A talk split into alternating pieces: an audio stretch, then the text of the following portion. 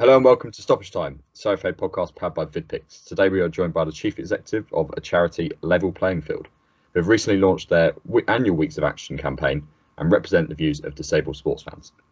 He became Chief Exec in 2018, having worked in the sport for social change sector for over 10 years. His previous roles at Level Playing Field include working for Saracen Sports Foundation, where he was Senior Sport Development Manager for their award winning foundation. Our guest for today's episode is Owain Davies. Thanks for joining us, Owain. Thank you very much for having me, Marcus. Pleasure to be on here. Brilliant. So, firstly, to get us underway, um, can you tell us more about the main aims of your organisation um, for those who might not know? Sure. So, Level Playing Field is uh, is a campaigning and advisory charity for that represents the views of disabled fans, and I suppose that our, our, vision simply is a world in which all disabled sports fans can freely access and enjoy live sporting events. And um, the barriers to that are pretty are pretty diverse, and but I suppose breaking them down loosely is around physical barriers and social barriers and the attitudes of, of people as well. And so we we we work around kind of breaking those barriers, educating people in in what what is a barrier um, and how to overcome. Um, but mainly, what we want to do is to represent the real life experiences of disabled fans, because um, we just want to bring about that greater inclusion and you know watching live sport and, and doing this it's a human right. It's um it's and we want to make sure that it's available for everybody. So so we work along those along those kind of key key aspects in in tackling that. We we want to adopt a proactive approach working with clubs and, and county FAs and governing bodies in about looking at what good practice is happening out there um, so that we can share with with other organizations because disability is an evolving, evolving, uh, evolving aspect. And what happened five years ago um, is perhaps outdated now, and we have to keep up with the times. But we also have to play our part in innovating and breaking those barriers down, um, and that's really important because there's 14 million disabled people in the UK, um, and it's the largest minor minority group in any population. And yeah and and also with disability it becomes more prevalent with age. So we need to you know as we as we have an aging population um, there's a higher likeliness that there'll be more disabled people as we go go forward. So we need to make sure that we safeguard and, and make and, and make our, our environments as accessible as possible. Exactly it's so it's so important and the work that you guys do is, is, is fantastic and i think um, it shows throughout the, the, the year but the weeks of actions obviously it, it highlights it a lot. And yeah. your role as, as chief exec as we mentioned in the intro um, I imagine your role is quite different to other chief execs from other organisations. It's probably more hands-on. It's probably you get involved a bit, a bit more, I would imagine, um, being a charity as well. So can you tell us more about your role and what you do within your organisation? Yeah, um, well, firstly, we are incredibly fortunate to have a passionate uh, and a knowledgeable set uh, um, group of staff, and and, and often it's my role is hanging on to their coattails. Really, I think is uh, and is to uh, to allow them to do work their magic and to do the brilliant work that they they are so so great at delivering. We have a brilliant board of trustees which give us so much support in in the guidance of our charity and and and and and, and they're representative of the people that we support as well and and, and advocate on behalf. So, but my role in particular, as you said, is is is is a balance of everything. We're only a small organisation, a team of six, so we we all we all jump in onto every aspect. So, um, you know, primarily the kind of I suppose the the, the uh, main main aspect on the job description really is is to to oversee and to develop the strategy in how we tackle inclusion and and how we make it uh, bring it to life and bring it to a reality. Um, how we capture the viewpoints of disabled fans. And and one of the big pieces we've been looking at lately is that of course we need to understand the challenges and the barriers but but also what we need to do is to uh, capture the positive work that's happening and that we can educate um, uh, and that we can support disabled people who don't go to watch live sport who don't take part that this is a possibility and there's a statistic that 50% of disabled people don't take part in physical or recreational activity. Um, and obviously something that no doubt Surrey FA are, are doing in, in their participation programs and, and with other work as well. And that's something that watching live sport is that we need to understand that there's a huge cross section of that 14 million people who are not attending live sport. And why why is that? And we need to kind of work on on tackling that. So that's what my role is is looking to kind of to to, to develop on it.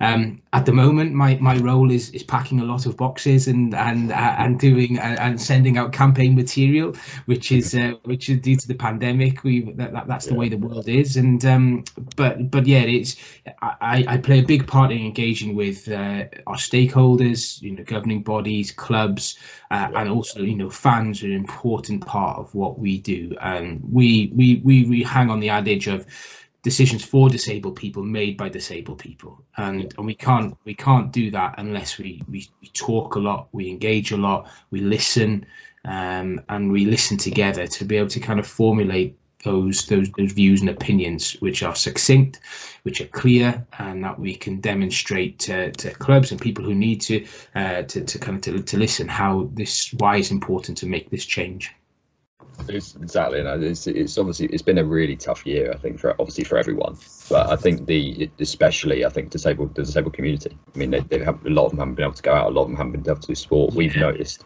no disabled teams are affiliated because they can't they can't play so yeah your weeks of actions law your weeks of actions launched last weekend. So how will the campaign this year differ compared to last year? Obviously, because fans won't be allowed in stadiums. Mm. How will you still activate um, your campaign?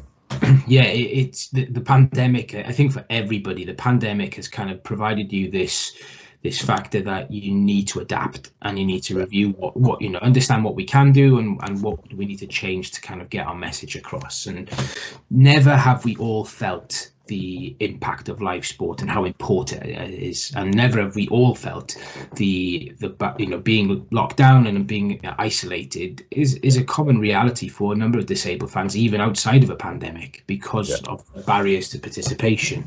So this year we're really highlighting the importance of live sport, the importance of the live sport on on fans' well-being, uh, from their mental well-being, their physical well-being the connection to the community, the community, um, tackling social isolation, watching live sport ticks all of those boxes, you know, and and and it's important that we understand that and we harness that. That watching live sport isn't just about turning up for 90 minutes or you know or whatever your pre-match ritual is whether it's a beer in the pub before or a pie on the way back whatever it is it's it's it's something more than that. And watching live sport brings people together. You know you, you, your club rep, should represent your community regardless of your age race gender disability. That's you know to a certain extent during that 90 minutes that's that's irrelevant. You're all supporting your team getting behind it. And that's what we're looking to harness that. But we, we from the campaign itself it's very social media is obviously been a big part during this campaign uh, during this pandemic sorry. And and that's something that we're building into our campaign. We've seen a lot of clubs and county fas requesting digital assets bespoke digital assets Mm-hmm. sharing stories of and projects that they they're doing that um, you know across uh, during the pandemic, yeah. um, and we just want to make sure that that access and inclusion is at the front of everybody's mind. So once we you know we're hopefully on the home straight of this pandemic and we'll see you know fans coming back to the stadium soon. And we want to make sure that it's accessible from the get-go and we want to maintain that that progress that we've seen in a you know relatively um, short space of time you know before the pandemic hit. And we want to con- continue to build on that. Um, and and however there are a large part of of the campaign which have maintained the same we've you know a lot of teams are getting behind with the the match day uh, yeah. match day support with players wearing t-shirts and backing the campaign that way through program pieces and and and also some really innovative activation which you know we're yeah. we're really excited to see yeah, and I think as you say, I've seen a lot. I've seen a lot from from clubs um, getting involved already, and I think it's fantastic. And there's so much that we could do, even with with well, obviously live football still going on, but there's so much we can do without it. Um, and obviously, there's I imagine there's quite a lot that you can do on the pitch in terms of um, other virtual mascots. I've seen clubs do it before. They can probably do that this week. I'm sure they they will. Um, but obviously with no football being played below the well below na- the national league at the moment mm-hmm. what can our grassroots clubs or non-league clubs do to get involved with the campaign with no football being played how can they support Well, well, firstly, to, to any of the clubs, if they are, uh, you know, when they listen to the podcast, is that there's still time to get involved in the campaign for those clubs that haven't signed up. And, and uh, I urge you just to get in touch with Level Playing Field at info at levelplayingfield.org.uk um, and just request some campaign material if you want some suggestions. Um, but but but mainly this is kind of obviously for the clubs lower down the leagues where there might not be fans or games going, obviously no games going ahead. Sorry, is that is, is we've all felt isolated at one point in this. So a good opportunity that we've seen a lot of clubs do is to reach out for fans, to host coffee mornings, to, yeah. to get people together, to talk, to connect, um, and to, to kind of work on that basis as well, where you can continue that that dialogue. And you know, there's a lot of people missing a lot of things, and, yeah. and talking the sport can take take your mind away from it. Um, also, kind of looking at the, the campaign and what clubs can do to kind of to take their part is is to show some of the the case studies and the good work that they've done. Um, you know, looking forward, uh, looking back at, at, during the pandemic and and before, um, and then also then looking ahead you know what yeah. what can we do to you know as games are going to become or as stadiums are going to be more accessible and grounds are going to be opening uh, be, with the pandemic and the restrictions relaxing is that what can be done to make it more accessible and whether that's um, having a de- you know designated support you know a contact on a match day um, updating information on the website because information is so important for a disabled person when planning a match day and especially if you're new to a ground as well. So thinking about the routes on how to get to the stadium, is that an opportunity to update your website so that we can bring more fans to the stadium as well? Um, you know, is there accessible parking? How much do you have? Yeah. How to access it? And and taking those opportunities to review those as well. Um, and then also as well is is it's about just having the conversation about access and inclusion what does yeah. what does it look like getting people talking about access and inclusion and we can all play our part is, is the most important section you know is, yeah. is we can all play a part in in breaking down barriers being a support and, and and and that's a really big piece we can do so we, we've got campaign packs on our website how clubs can get involved um, and there's lots of detail in there, lots of suggestions. But if a club wants to kind of do something and you know through however they want, then we are happy to support in any way possible. Whether it's bespoke uh, digital assets, then there's a lot of clubs taking those on board, and County FA is doing that as well. Yeah, so um, I was you picked up on the future in terms of going forward and what and what more um, what clubs could do around their stadium on their website. Yeah. Talking about more about around their stadium in terms of grassroots clubs. Um, do you do like bespoke support days when we when you can obviously when covid's not around but do you do those sort of days where you come and inspect the club almost and, and give them yeah. points and tips yeah, there's there's a lot of things we get. Um, we we often get requests where if clubs are looking to do some stadium design, um, that we we will we will support clubs in making sure that those designs are accessible and um, yeah. uh, and then also as a part of our work that we do, we we do a lot of access audits from across the whole football pyramid, from the Premier League all the way down to National League and below, and we where we do that 360 degree review of facilities, uh, provide a, a pretty in-depth plan through our accredited access auditors who provide a, a, route mapping on you know to clubs about how we can become more accessible and also to identify what's being done well as well. And um, and then with that is providing the support for for clubs to to be able to kind of make the changes and how to kind of go about it. It's, it's all well and good knowing what needs to be done, but then yeah. you know it's also how do you do it as well. So yeah, so we do that a lot. It's a big part of our work. Obviously, it's a it's on pause at the moment with the pandemic. Um, but a lot of clubs are getting in touch now as the uh, as as we're looking to reopen stadia with fans yeah, it's, it's, it's so important. I think there's there's so much you can do going forward, and I think that's um it's all it's yeah obviously the campaign right now, but I think that, that I imagine that'll be a massive part of it and talking to clubs about what they can do.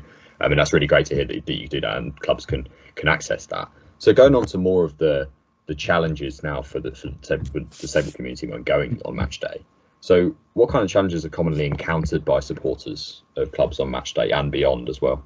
Yeah. Um, So, so I kind of mentioned at the beginning is that the you know we follow the social model of disability as as most organisations do, and it's it's not and, and basically in you know in in in summary is it's not the fact that a person's disabled that disables them from participation in the activities. How society is geared up and that's the disabilitating factor and that's uh, disabling factor. And and we need to kind of make sure that that we we're aware of that. And there's probably three key parts to it. There's the environment uh, environmental aspects the physical aspects and and and then also the attitudes as well. And um, we need to kind of be aware of what what they are and what the barriers are diverse as i said in the match there. You've got the physical infrastructure. So lack of lack of accessible parking or how to get into the stadium, lack of toilets or accessible toilets. Something really simple as the width of doors. You know, or you think you could consider it. You know, for a powered wheelchair or you know wheelchair user, having the turning space um, is important. With that.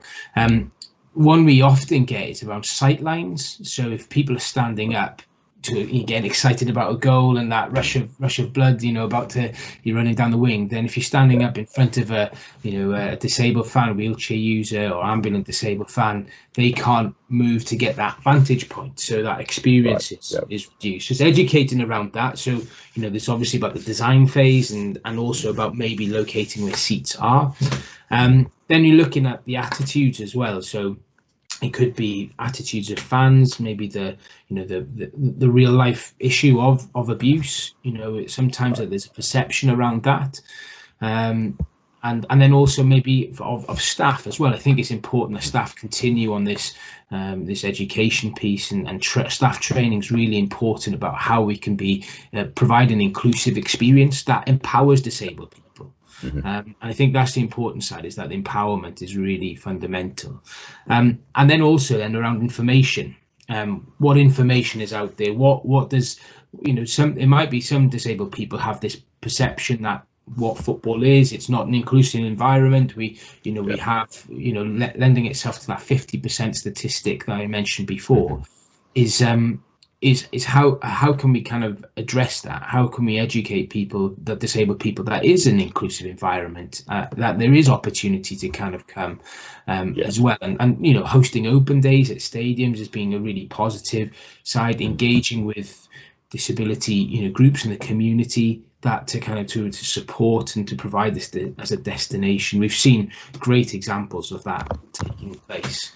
Um, yeah. and, and, and, and that's a really important thing is that we want to identify ways to, to empower disabled people to have the choice and you know to choose actively that you want to go and watch sport or you don't want to go to watch sport. But it's about having the choice is the is the kind of the bottom line of it really. Yeah exactly. And you mentioned the the activations and you've seen some great activations throughout throughout your time at level playing field. Next in terms of the activations that you've seen what has there been any that have sort of st- stood out as a as the obviously there's been some fantastic ones. Has been any that have stood out as like the best that you've seen that have really increased participation of number of disability fans at the games? Any clubs example that you've got maybe?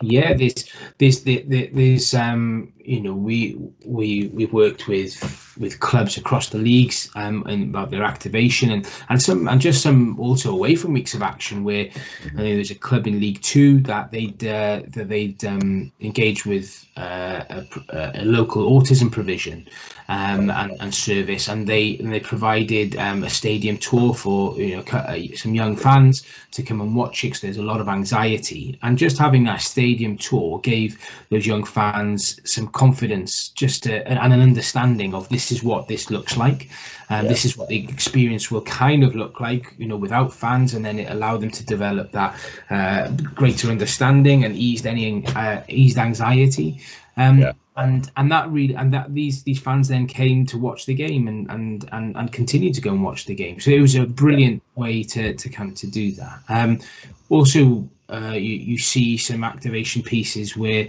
where you know on weeks of action where clubs have teamed up with local charities and um, we've seen charities take uh, a you know group of, uh, of of disabled people down to watch the game some for the first time. And having that confidence to to kind of go in, in in a group to watch live sport and and the feedback we've had is that you know disabled fans have stayed you know to watch games post weeks of action because they didn't realize that there was an opportunity to kind of do that. Um, we've seen clubs during this pandemic and for this week's of action that they're uh, they're putting on uh, webinars, you know, mental mental well-being webinars to kind of assist um, and to support during this kind of pandemic, and and and also clubs looking at how can we make the environment more accessible. And and and, and one club focusing on uh, on staff training you know to be able to in preparation for this and to assist around that as well. So putting those infrastructure pieces in place and and and the training for staff is really important as well. So yeah there's there's a lot of way. And i think the bottom the bottom line of it is is having engagement talking to disabled fans and yeah. and going back to the point i mentioned is decisions for disabled people made by disabled people. Engaging with that having having inclusion groups, working groups, and being able yeah. to kind of get that feedback and being able to act on it as well. Totally, and I think there's this. I spoke to someone recently about it in terms of Asian inclusion, and it's, it's he mentioned very, something very similar in terms of what you said in terms of clubs actually going into the community and speaking to the people and getting them to come down and giving them that that sort of day day in yeah. the life and, and and then they've gone back ever since. So it's it's it's so important what, what can be done. And i think that's a massive huge part of going into the community and people can then as you say go back for the rest of their life mm. um, and feel safe. And that's really important. So more and so finally in terms of the changes we mentioned we mentioned quite a lot of changes that, that clubs can do. Um, but more on a on a on a for our clubs level so so grassroots proper level in terms of getting people either if there's a disabled um, family member or someone in the in the club that wants to come down. What's some really simple and quick, easy changes that these clubs can make within within however long, like really quickly, and just get them so they can give an example of good practice. Yeah, sure. So, so firstly, I think the, there is this con, uh, this common misconception that to be accessible for disabled, you know, people, disabled fans is is always really really expensive, um, but it's not. There's so there, you know there is there is an aspect that there there is the capital cost for for making things inclusive, um, but there are a lot of either low cost or no cost options to be able to make the place access- accessible. So first off is around information. What have you got? What can you provide? Because um, we'll see it and you know loads of accessible parking at you know at grassroots clubs or you know there might be a, there will be some uh, there but yeah. maybe on the website when a disabled person's kind of mapping out or can we go there they it doesn't mention it so therefore, they, they, they think, well, it's not accessible and they can't go. Um, but that provision is there. So it's kind of reviewing what you do have and, and, and sharing it, broadcasting it, having an accessible landing page on your website outlining these are all the accessible facilities we have. Accessible toilets, it's ramped entrances if it's your wheelchair user, or there's push pads on the door if you're ambulant disabled, um, you know, wh- whatever it particularly may be, um, is really is a really straightforward kind of task. Um, secondly, it's about having a designated named person so a disabled person, as I mentioned, um, if they're visiting uh, a stadium or a ground for the first time, they might have a lot of questions. Um, yeah and somebody that they get a designated port of call that can be able to ask this, answer those questions, and importantly, having that that information in a di- uh, how to contact in a diverse way. Uh, email, phone call um, is really important just to make sure it's accessible for everybody. If you're blind or partially sighted, or if you're deaf or hard of hearing, um, that, that, that you have those op- opportunities to to engage with that as well. Um, and then there's like simple things as well when you're in. Uh, we see accessible toilets or disabled toilets.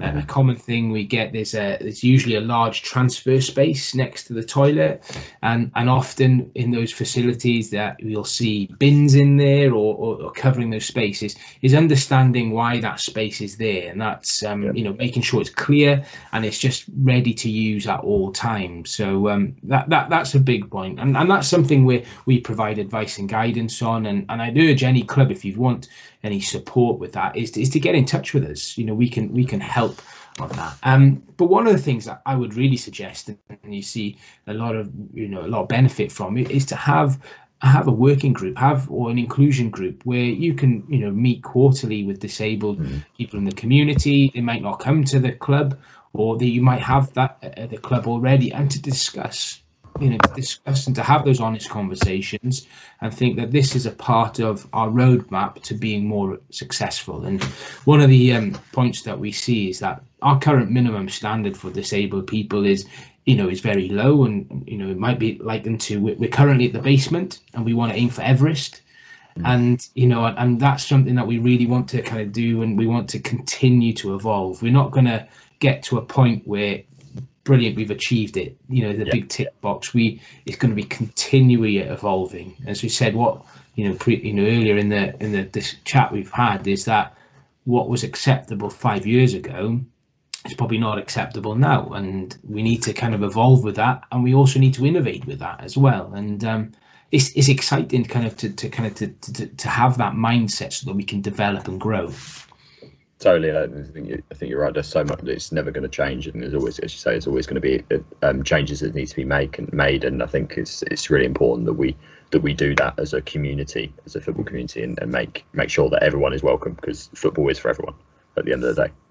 Yeah, and exactly. It follows our, you know, our, you know, our, our key, you know, key access for all, you know, and I think that's that's what it is. Is providing choice and football and sport is a brilliant thing about bringing people together. And you know, if it's a, simply is wherever your club is, it's important. You know, in in, the country, it's important that it represents the community that it sits in, that it, it's diverse. Then you have the the huge benefits of that diversity that come to your ground, and that's when we achieve that, it's a great thing to have.